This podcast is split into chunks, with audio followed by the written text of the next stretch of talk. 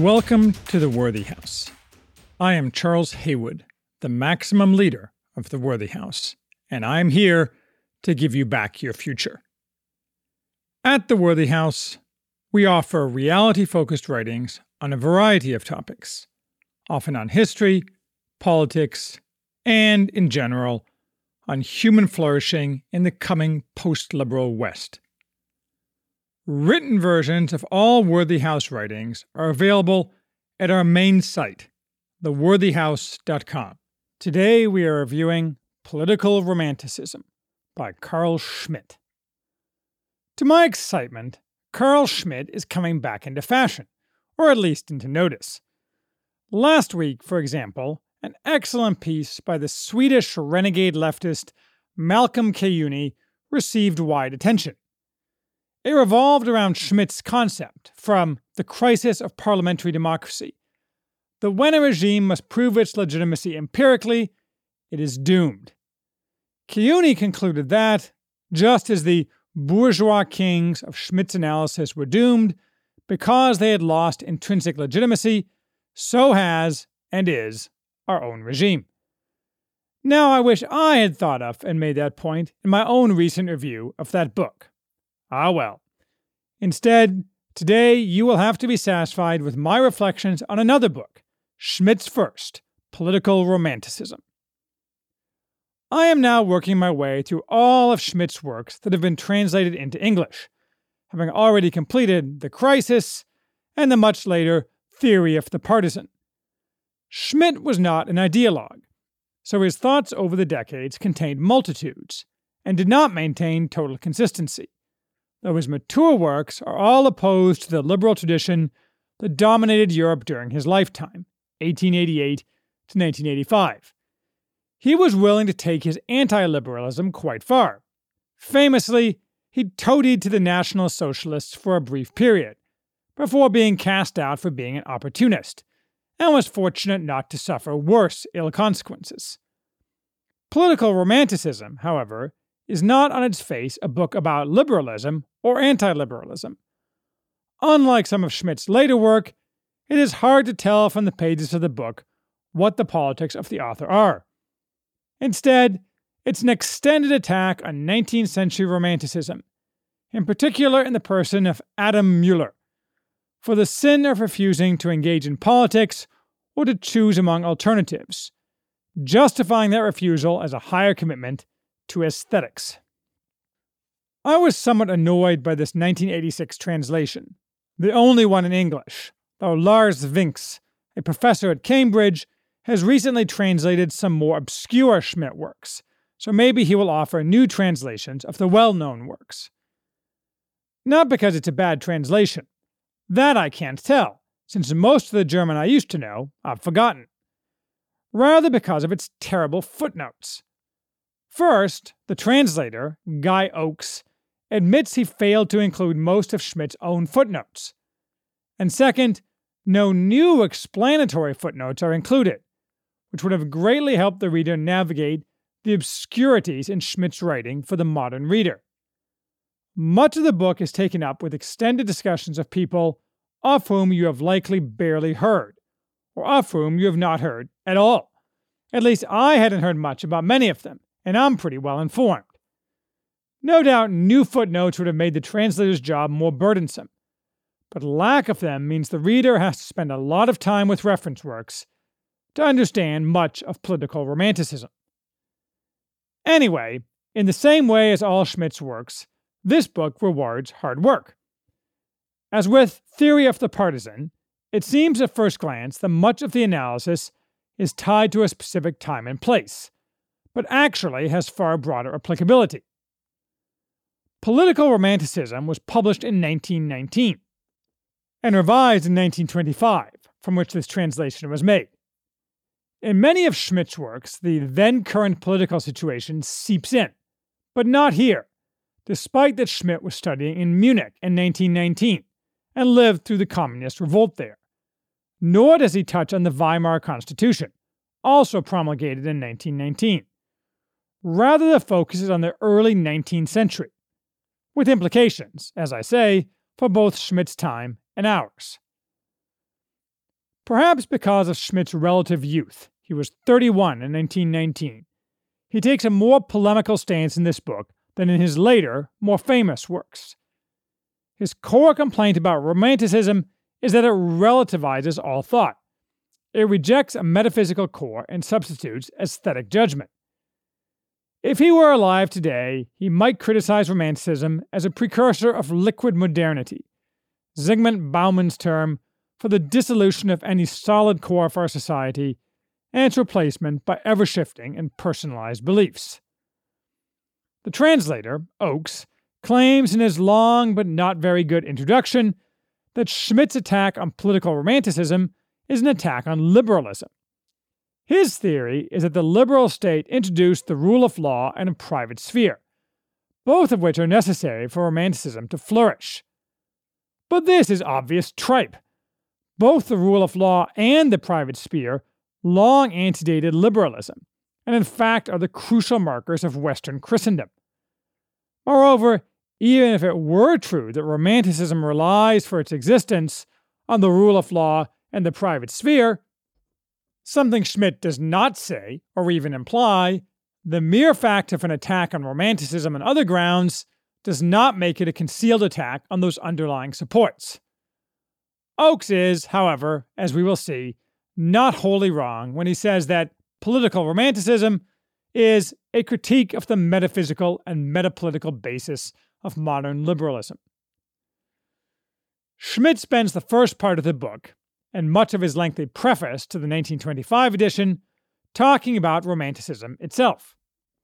This is somewhat of a challenge, because Romanticism is notoriously protean and different over time, and especially among countries. Schmitt ignores English Romantics, focusing only on the Germans and the French. Romanticism isn't just smelling the flowers and admiring medieval castles, nor is it a reaction against rationalism. The Romantic attempts to define everything in terms of himself and avoids every definition of himself in terms of something else. Nor is it tradition or in opposition to established power. After rejecting various such definitions, Schmitt defines Romanticism as a type of occasionalism. In theological terms, occasionalism is the doctrine that all events, no matter how small, are the direct result of an act of will by God. This is often found in branches of Islam, but rarely in Christianity. Schmitt precisely defines Romanticism as subjectified occasionalism. God disappears, and every event, even the tiniest, becomes an opportunity for the Romantic to produce an aesthetic emotional feeling the existence of which has no other meaning or importance. The world is viewed through this prism, which means to the romantic, the world is only occasional, a world without substance and functional cohesion, without a fixed direction, without consistency and definition, without decision, without a final court of appeal, continuing into infinity and led only by the magic hand of chance. Occasionalism denies calculable causality and thus also every binding norm. What the Romantic pursues most of all is a synthesis, a harmony of opposites that displaces the need to make choices.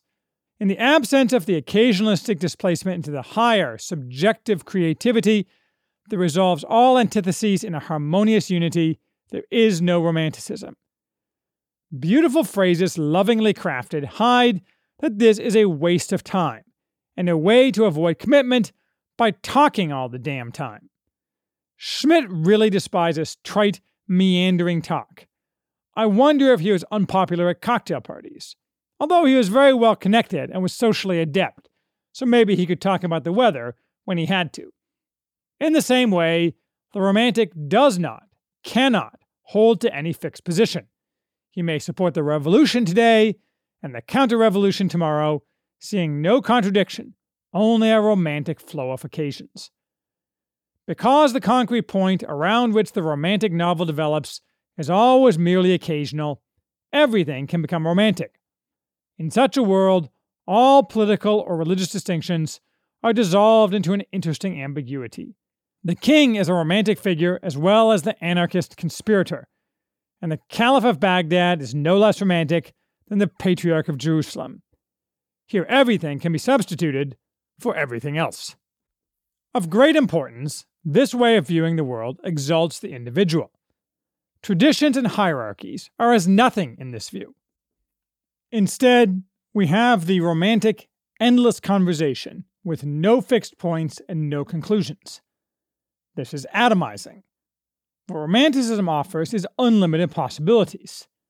This is an approach that fundamentally opposes reality and ensures that a prime motivator of a romantic's actions is to stave off the need to make a choice. For the romantic, what he feels, the aesthetic experience of emotion, is the most important thing.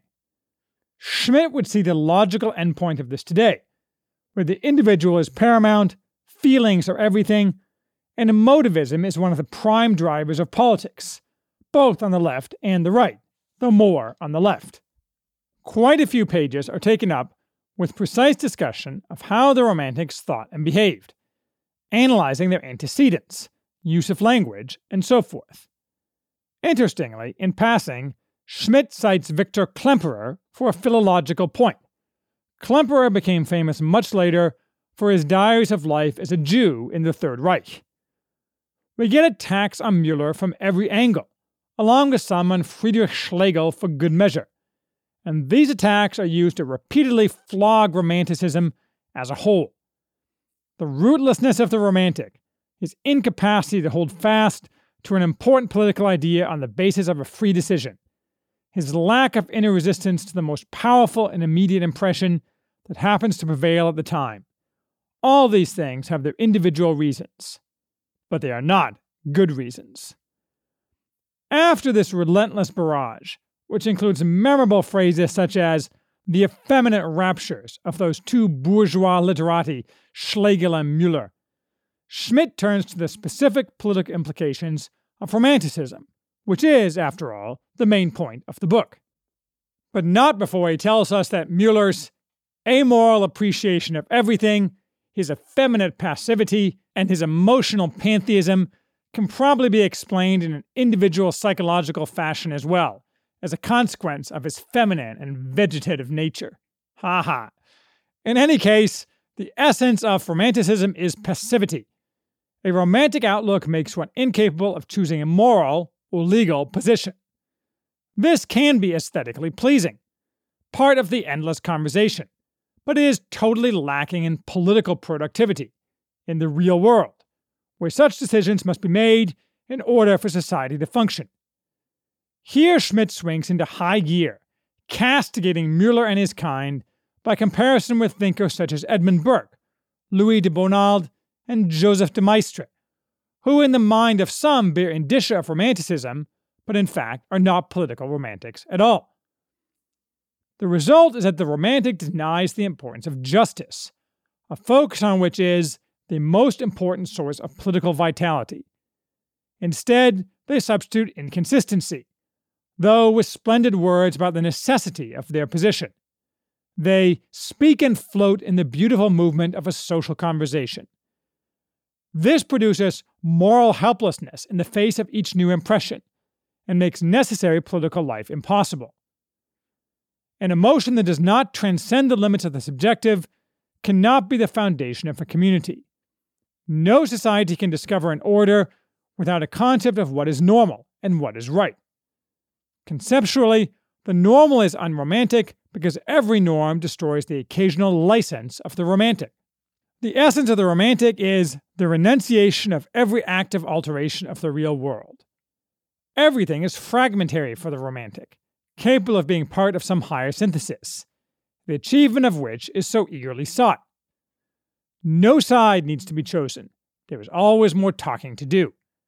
Schmitt does make some allowances. Not every person who has a heightened aesthetic sense is such a useless political romantic. There are also romantic politicians, who rather than seeking a higher harmony that erases making distinctions and choices, inform their moral choices with an aesthetic sense. Schmitt gives the interesting example of Don Quixote. What is the application of all this today? At first glance, not much. Romanticism is no longer a relevant current of intellectual thought. Or is it? some elements of Romanticism are visible in the thought of today's left, notably the importance of subjective feelings. Schmitt refers to Romanticism as an emotive response to political events, which sums up much of our politics today. But I think that is a secondary element of today's left, and also affects the right, because it is the end product of the hyper feminization of much of our society. The primary markers of the left are, as I have noted many times and stole from Roger Scruton, our simultaneous exaltation of total autonomy, emancipation from unchosen bonds, and of total equality, where no excellence can be permitted. To some extent, the rejection of norms that necessarily characterizes Romanticism in Schmitt's analysis fits precisely with the modern left, but their reason for rejecting norms results from the demand for emancipation at any societal price, not from a refined aesthetic calculus. And the left is very much interested in political decisions and choices, and altering the real world, not in the romantic search for a higher synthesis that removes thought to a more abstract plane. As Gopal Balakrishnan points out in his analysis of Schmitt's thought, The Enemy, Schmitt is usually associated with the anti Weimar conservative revolutionaries. But at this point, similarities were hard to discern. Yes, Schmitt expresses some contempt for the liberal bourgeois view of life, but that criticism can be left as much as right. German Romanticism was something very important to many of the conservative revolutionaries, such as Arthur Moeller van den Bruck, reinforcing that this book can be taken in part as an attack on the German right of 1919. Schmitt's later turn to the intellectual right was thus perhaps not preordained. No doubt annoying Schmitt, the reaction to the 1919 publication of this book was a resurgence of interest in Müller, Schmitt's preface to the 1925 edition notes this and denies that he's responsible just because he discussed an insignificant and questionable personality such as Adam Mueller in far too much detail. Nor did Schmitt return much, if at all, to the themes of political romanticism in his later thought. Yet this book is important because it begins Schmitt's analysis of politics, which he extended to great benefit. Visible here are the roots of Schmitt's later thoughts on decisionism, on the need for a choice between good and evil, and other crucial views. Also visible is Schmitt's antipathy toward unmoored individualism, which became more important in his thinking over time. It is explicitly present in the preface, where he notes that the ultimate roots of Romanticism and the Romantic phenomenon lie in the private priesthood. He is not attacking Protestants, what he means is Romanticism makes the individual the bourgeois world's own point of reference and imposes upon it the entire burden that otherwise was hierarchically distributed among different functions in a social order. This leads to despair. And certainly, what we can see all around us is despair, resulting from the destruction of an organic social order. Thus, even if Schmitt did not intend to attack the left, much of this book reads as an assault on elements of left thought as they have developed in the past 100 years. That alone makes it fun, and while this book is often overlooked, I'm not sure it's essential reading, it's not a waste of time.